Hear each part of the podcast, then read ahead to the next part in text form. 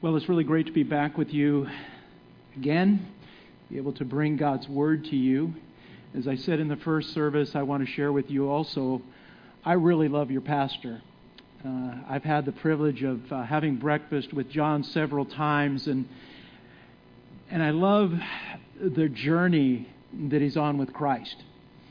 And I love how he's seeking to, to lead uh, this congregation. You know, being a pastor is not an easy thing, and everybody's telling you how to do it. And I love how John is really seeking the Lord to be able to follow him and to lead in, in what he believes God is showing him. And uh, I so uh, resonate with the journey that he's on because it kind of mirrors the journey that God has me on in my life as well. So I, I just want to tell you that, that I enjoy uh, being with him and talking with him and just being in his presence. And I love being here. Um, I feel at home when I when I come and be with you. I st- said this in the first service as well. There's just something about uh, this place, uh, you people, that I really resonate with, and uh, and so it's just a, a, a great opportunity and a privilege to to be able to bring God's Word uh, to you. You know, there's, a, there's an ache in the human heart that longs to be satisfied. There's a longing in that heart that, that longs to be filled. That's not only true for the person outside of Christ who doesn't know Christ, but it's true for us as Christians as well. That there's, a, there's an ache inside of us that says there's got to be something more. There's got to be something more to this journey than, than what I'm experiencing. I, I, I, I come to know Christ, and but, but boy, there's something, there's, we sang the song, there's, there's something more. I, I want to be closer. I want to experience you in, in the fullness of who you are. Now, the world goes after it in many different ways, and we as Christians oftentimes pursue it the same way that the world does. Uh, we pursue it through our, our work, that, that maybe if I get the right job, if I get the right position, if I, if I can find that, that there'll come something into me that will satisfy me, that will fulfill me, that will make me be full. Not sensing this longing, this ache, this, this emptiness. And some pursue it in, in gathering of things. You know, I'll, I'll get a new boat, I'll, I'll buy a new house, I'll stuff, you know, a new phone, you know, the next iPhone, you know, that's the one that's really going to do it for me. And yet the problem with these things is after a while they get old. You know, there's a new iPhone. Then what do you do? Do you have to have the next new one in order to be satisfied? Or, you know, that boat gets gets dinged out there and you go, ah. Or the new car, you know, a scratch on, ah, you know.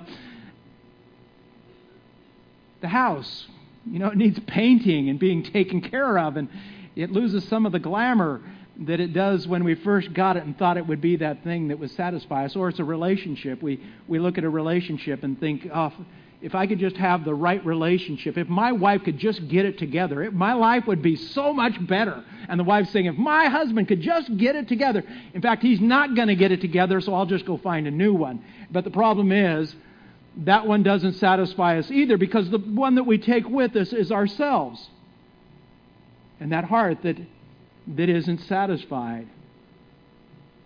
As Christians, we pursue that, that filling in, in our endeavors. It, maybe it's coming to church on Sunday. Maybe if I come to church and I'm regular in attendance, then that's going to fulfill the ache and, and the longing in my heart. Or about the next conference that coming to town. You know, that, that, that that next one that everybody's talking about that says, This is the one. This is the one. If you'll go to this conference, you will really have it. I pursued that in my life as a pastor for many, many years, and guess what? They didn't satisfy me. They were great. But I wasn't the person who was doing the seminar. That was the problem.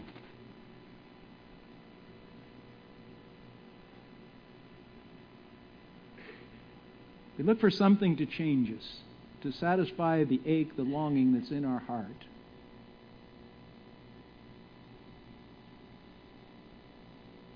We think that something is the answer. Something. But the answer is really a person. And that person is God Father, Son, Holy Spirit. We were created from the very beginning of the world to live in union with Him. And when we step out of that relational union, that lo- loving relationship union with Him, there's an emptiness, there's an ache inside of us. And John has led you in this series into slowing down and, and spending time, sometimes, somehow, some way, different ways, to experience God more fully in your lives. And I believe that's the pathway that God has for us. Is that to spend time with Him, to live with an awareness, a constant awareness of who God is, is the answer to that ache in our lives. The problem with us is that we're easily distracted from God. I don't know about you, but I'm easily distracted from God. There are bills to be paid. There's work to be done, there's family to, to do life with, there's church work even. And all these things can distract me from God. I'm distracted by sports. I love sports. I was always have since I was a kid. I grew up on sports. I'm loving the Golden State Warriors right now. I'm from California, from San Francisco Bay Area, so I'm just really so they're distracting me right now from God at times. Good thing is they don't come on until 10:30 at night here most of the time, and so I'm in bed by that time, so I don't stay up till 1:30 to watch them. But there are you know the things that are distracting you from God. It's life. It's life. Life distracts us from God. And so John has been helping us to, to, to step away and to pull away and say, well, how do, I, how do I learn how to be present to God?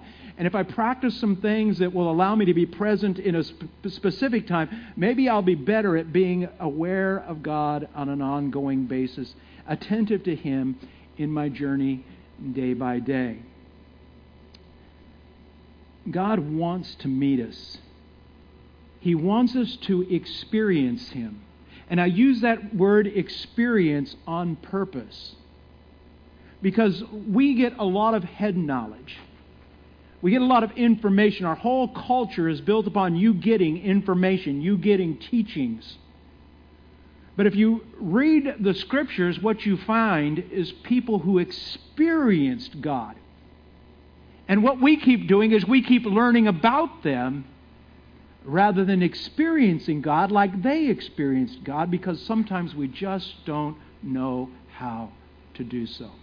But every time you pray should be an experience with God. It's not just a thing, it's an encounter with the living God, it's communion with God. That's what prayer primarily is communion with God.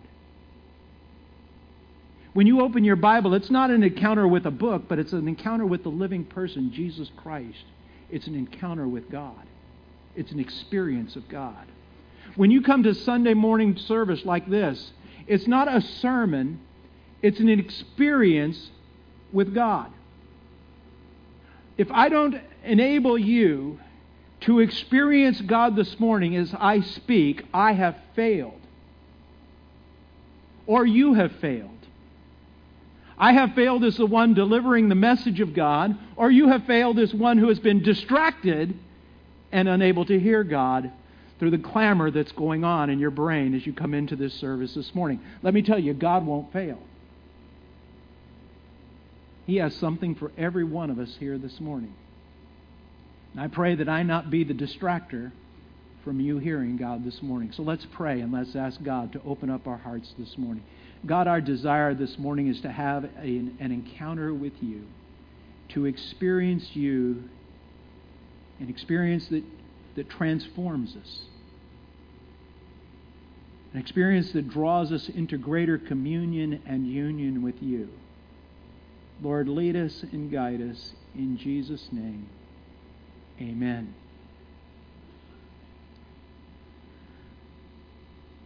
As we continue this series this morning on slowing down and, and experiencing God more deeply, experiencing Jesus more deeply, what I want to talk about is I want to talk about obedience as the doorway to intimacy. Obedience as the doorway to intimacy. You say, What? How is obedience a doorway into intimacy? When we think of obedience, we usually think of it in, in the terms of, of legality, in the terms of this is what I have to do, so I need to, to do this. I read some articles this week just to see what secular culture was saying about uh, obedience. And what I found is the, the secular psychologists are pretty much negative on obedience. They're more into critical thinking, that you respond by critical thinking rather than listening to those in authority and just obeying because they stand in that place. And I understand why they have gone there. I understand the reason that they have gone there is because authority has not been good authority. And so we, we instead of instead of changing our understanding of authority and changing authority, we want to change the idea of obedience and following authority.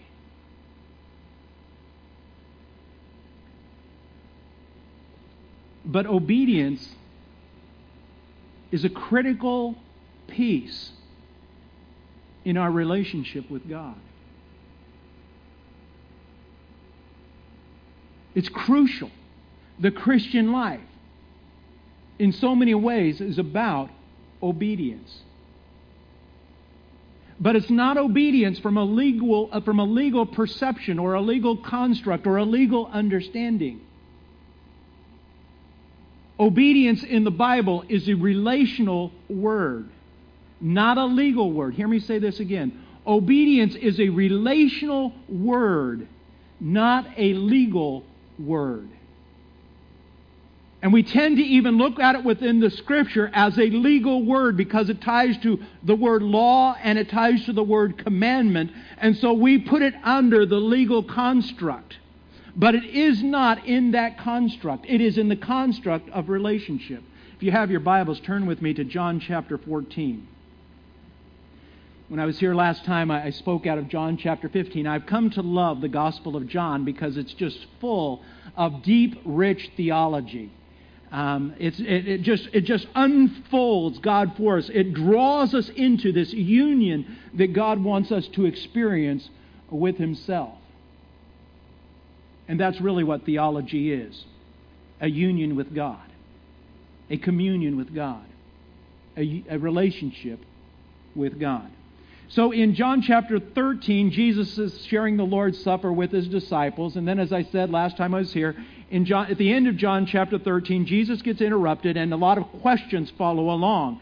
And then in verse 8 of chapter 14, Philip says, Lord, show us the Father, and it's enough for us. And Jesus said, Have I been with you so long? So forth and so on. And what he does is that Jesus saying, Hey, if you've seen me, you've seen the Father. I and the Father are one. He's saying, Philip, you haven't got it yet. But, but we're, in this, we're in this union with one another. We are living tight with one another. So if you have seen me, you have seen the Father. And then he goes on and he says, When you live with me, you will work the same works that I do. Isn't that amazing? Because Jesus did some pretty amazing things. So he says, if you will live in relationship with me, if you will live in union with me, as I live in a union with the Father, you'll do the same works that I do. The problem is, most of us aren't living in that same kind of union with Him.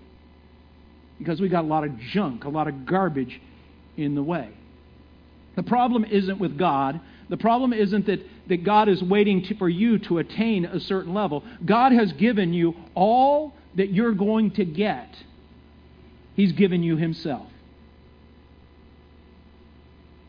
That's what Peter says at, uh, in Acts 2.38, that you shall receive the gift of the Holy Spirit. Paul says in, in Ephesians chapter 3 that you'll be filled up with the fullness of God. Peter says that you'll be, be a partaker. Listen to this. You'll be a partaker of the divine nature. Whoa! Whoa! You'll be a partaker of the divine nature. I'll let you wrestle with that one yourself. But isn't that what it means to be filled with the Holy Spirit? To be filled up with the fullness of God? So Jesus tells us that we'll do the very same works that he does. And then he says in verse 15, If you love me, you will what? Keep my commandments. Right there, Jesus ties together obedience and love. Obedience is an expression of love. Kids, hear this. Obedience is an expression of love to your parents. You ever thought of obedience as an expression of love to your parents? God says that's what it is. You say, well, my parents, they don't know. Oh, yes, they do. They're looking out for you. They have your best interest at heart. They love you. They're not asking you to do something that's not out of love. They're asking you because they love you and care for you. And your response of love is one of obedience to them. That's an amazing thing to me. I didn't get it as a kid, and most kids don't get it. And I wish I was better at expressing that love to my children in that way so that they could have gotten it. Because that's the reality of relationship.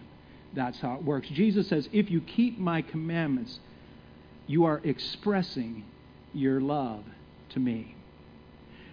Last time I was here, I talked a little bit about commandment and, and this word because, again, we tend to put it into the legal construct. We tend to put it into here's the command and I must obey, and if, there, if I don't keep this command, then boom, something's going to happen to me. But this word command, I want to remind you, is not the word demand. They're two different words. And to demand, if God was to demand, it would dehumanize us. So he doesn't use that word. But we are humans, and so he commands. And that first part of that word is the word come. What is that word? That word is an invitation. God invites us into this relationship with Him. And you can say yes or you can say no to what He wants. But He's inviting you into this relationship. And He's inviting you into it because He loves you. And He invites you in to join Him in His mandate, His way that life works for your good, for your flourishing as a person on earth. The commandments aren't to restrict you, just like your commandments aren't restriction for your children. They are the way that life works. And God says, Come and join me in the way that life works.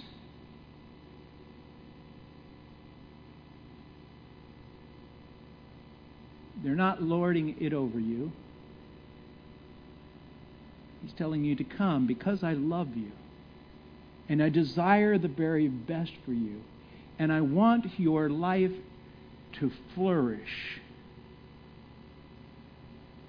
Our culture doesn't like that word obedience because it comes with the ideas of losing control, of, of being less than. It, it, comes with the ideas of domination. It comes with the ideas of submission. And those are so contrary to our culture today because our culture puts the emphasis on freedom. The highest value in America today is freedom. And that's my freedom. It doesn't matter what your, how it affects your freedom. The Bible is not predominantly about freedom, it is about love. And you cannot have love without freedom, but you can have freedom without love. And so, under love is freedom. And our primary goal as human beings in the creation of God is how He designed love to work, or life to work, is to love God and to love others. Now, why do we love God? Because He first loved us.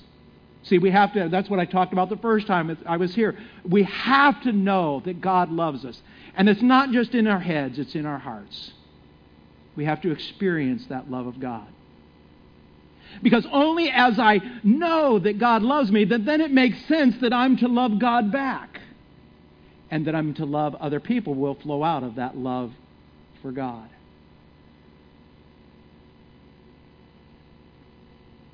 So Jesus says here in John 14, 15, if you love me, you will keep my commandments. We have a tendency to place God in a legal relationship rather than in a love relationship with human beings. I want to suggest that we rethink this. When Jesus came to the earth, he established that God was first and foremost a father, not a judge. Israel saw God as judge, and so they developed a whole legal system. And we have a tendency to first see God as judge, not father. But Jesus said, Oh no. When you pray, say, Our Father. Father. Now, a father judges in his life as well. But he judges as a father, not as a legal uh, setting. As a father, I judge my children differently than if I was sitting on a judicial bench and making decisions about someone's behavior in the world. And so God sits as Father and He judges us, but that judgment is always with redemption, bringing us back into union with Him as its key component and essential element.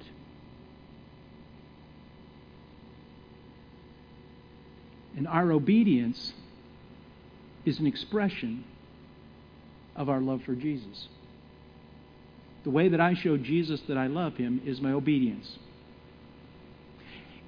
it's not necessarily my coming to church and clapping my hands and singing my songs. God says to Israel, ah. God wasn't satisfied with that. Because they did that without the loving response of obedience. They weren't showing real love for God. So God calls us to obey. Why does he call us to obey? Because he loves us. Why does he call us to, to obey? Because he wants our lives to flourish, to bloom, to blossom, to come into the fullness of the humanity that he created us to be, living in perfect harmony and union with him. He's not calling us to do something, he's calling us into this relationship with himself.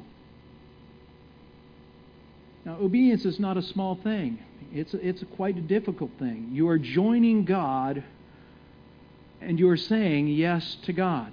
In John chapter 15, verses 9 and 10, it says, uh, let's begin in verse, yeah, 9 and 10. Just as the Father has loved me, I have also loved you. Abide in my love.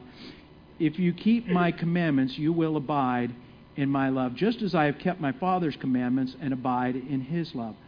So Jesus says, just as the Father has loved me, I have also loved you. How much did the, did the Father love Jesus? He loved him with all that he had. The Father was constantly pouring himself out for Jesus. When Jesus came and prayed, the Father was there to meet with him. When Jesus needed guidance in what to do, the Father was there to meet him. I only do what I see the Father doing, I only say what I hear the Father saying. So the Father and Jesus were in constant communication, in constant living together with one another. And Jesus obeyed what the Father was saying, what the Father was showing, he, because he was loving back the Father as well as loving us. And Jesus says, I love you in the same way. I want to have that same kind of intimate relationship with you as you journey through your life that the Father and I had as we were journeying on this life. He says there, if you keep my commandments, you will abide in my love. The way that I abide in the love of God is by keeping his commandments, by just by doing what he what he's showing me to do. Because he says that's what I did. I, I abide, I, I, I, lived in the Father's love because I kept doing what He was saying to do. And I, I knew the Father loved me constantly because He was showing me what to do. And I did it, and I saw the results of what my life and God's life joined together would accomplish and fulfill. And that's what it really is all about. Is our lives being joined with God in such a way that we see God working through our lives in marvelous and wonderful ways. It doesn't mean that life is going to be easy, but it means that we're going to see the living God of the universe partnered with us in what we were doing. This is what happened with Moses. Moses partnered with God. What did he have to do? He had to obey. He had to go back into Israel, a man and his brother, two guys, go against the, the Pharaoh of Egypt and say, hey, let my people go. Pretty scary thing to do.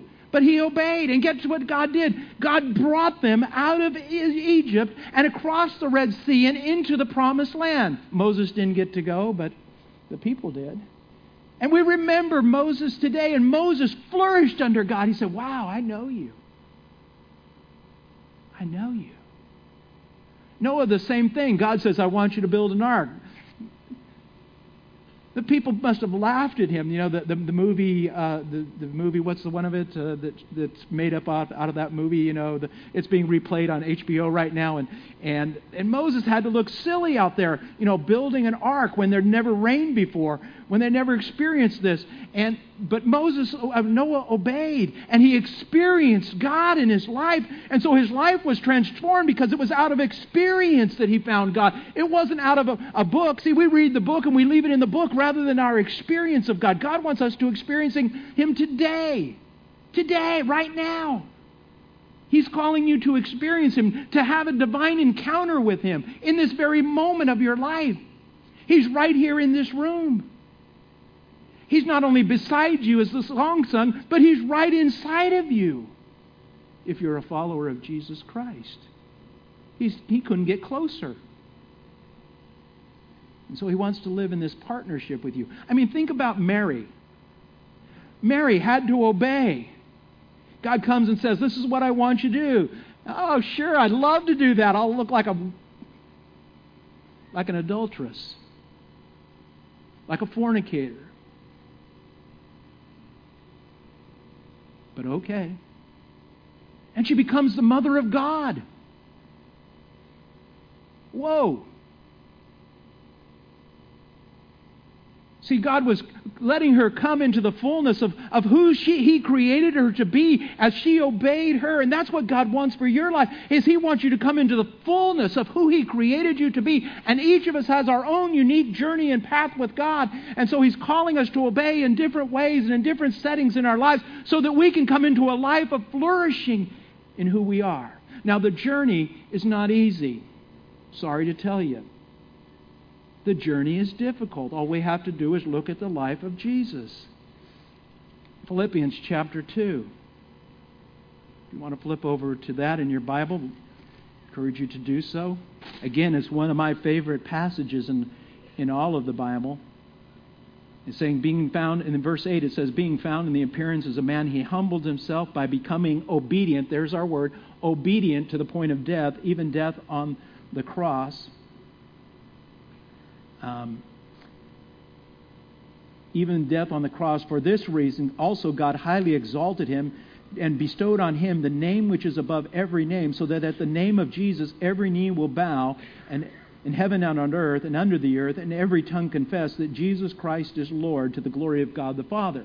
So here we have our word obedient in there. So Jesus became obedient to the point of death. He humbled himself to the point of death. Now, the Father was loving Jesus in sending him to the cross. You say, What? Yes.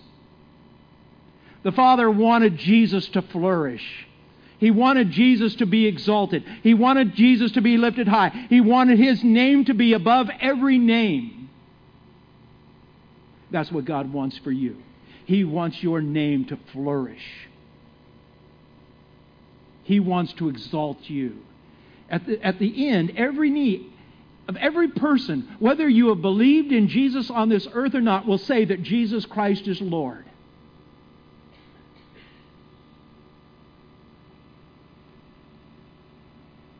And Jesus was loving the Father in going to the cross, as well as loving you and me. He said, Father, I'll do it. I'll obey. Now, it wasn't easy. All we have to do is go to that encounter in Gethsemane where Jesus is there with his disciples and tells them to watch and pray. And then he goes off and he says, Father, Father, if there's another way, if there's another way, let this pass from me. And then he comes back to the disciples. He goes again. He says, Father, Father, if there's another way. And it says that in Luke's gospel that, that he sweat like, like drops of blood from his own body. I mean, he was in agony. In fact, if you want to know the truth, it was in the garden that he really died. He died to self. He died to self um, in the garden and went to the cross. And he had to go to the cross in order to what? To experience resurrection. You see, there's always a death, and then there's a resurrection. And it's the resurrection in which is the glorified life. The life that comes to the fullness, the life that takes care of that ache, that life that, that life that takes care of that, that longing that's within your heart. It's in resurrection. But in order to get resurrection, you've got to die. That means you've got to die to yourself. That's the hard part. That's where we say, No, God, I don't want to go there. I'd rather just live like I am with that ache in my heart, with that longing in my soul, and not die. But we can never experience resurrection life without dying to self. And that's what obedience is. Obedience is an ongoing death to self, but there's always the promise of resurrection. Always the promise of resurrection, of transformation in your life and in your soul. And so God calls us into this relationship of obedience. God's not going to ask you, invite you to do anything that is not rooted in love. Okay? Nothing, nothing in your life that God allows to come into your life, the trials, the pains, the sorrows, the sicknesses, all those things, they don't come into your life without them being rooted in the love of God for you. Do you got that? Okay? It's hard to believe sometimes. I mean, the cross looks pretty unrooted in love, but it is. That's what you have to believe. That's what you have to hold on to in those moments. Is this is rooted in the love of God for me. And he has resurrection life on the other side of this for me. And I must step into that place in my life. Now, this plays out in our practical lives. In your household, how is God calling you to obey your husband? Husband, how is God calling you to obey your wife?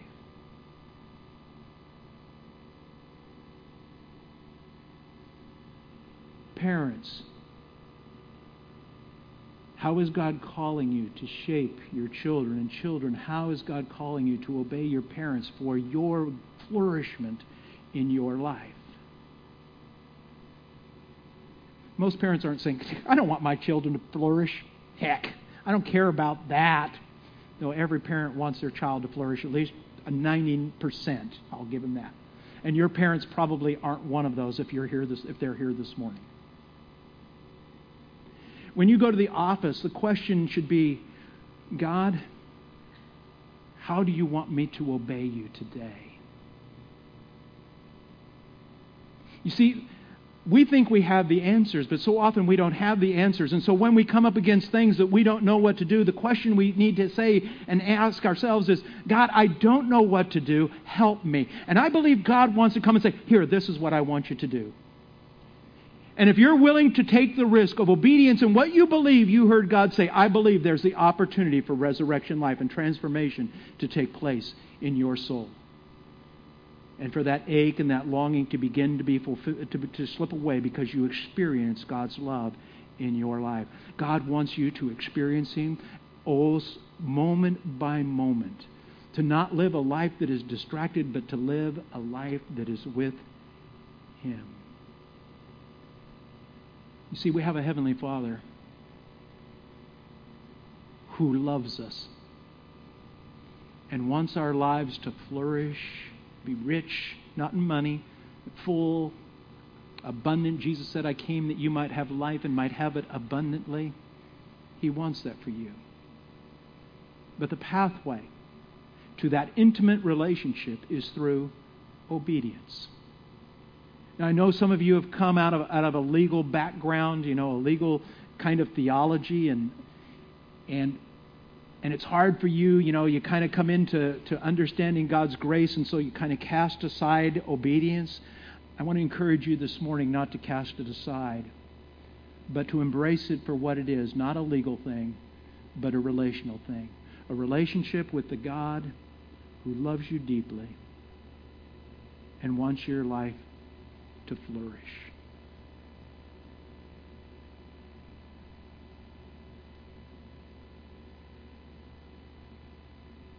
And that flourishing takes place as we join ourselves in union with God. Because when I say yes to God, I'm joining in union with Him. I am I'm literally getting an opportunity to partner with Him on this earth in a very real substance kind of way and the spiritual and the physical come and join themselves as one because they are not two things, but they are one. And so we connect with God and join Him in His mandate for life to experience Him in all of His fullness. Let's pray.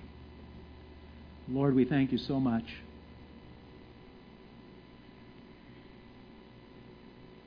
that you desire this, this marvelous relationship with us. And God, it's hard for us to comprehend. We wish, Lord, that there were three steps and we would get it. But God, that's not how relationships work.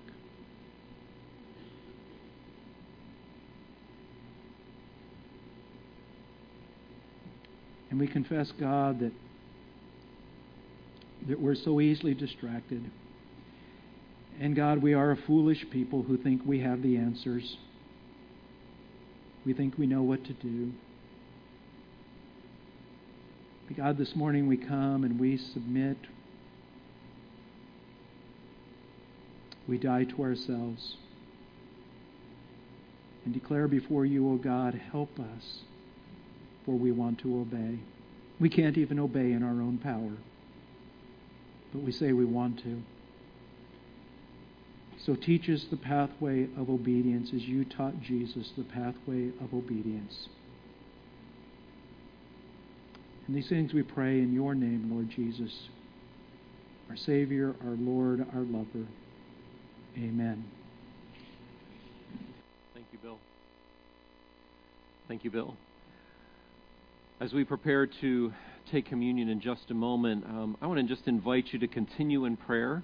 So if you wouldn't mind just joining me, just bowing your heads, and I want to give you a moment to just talk with God about the thing in your life that might be more difficult than you know.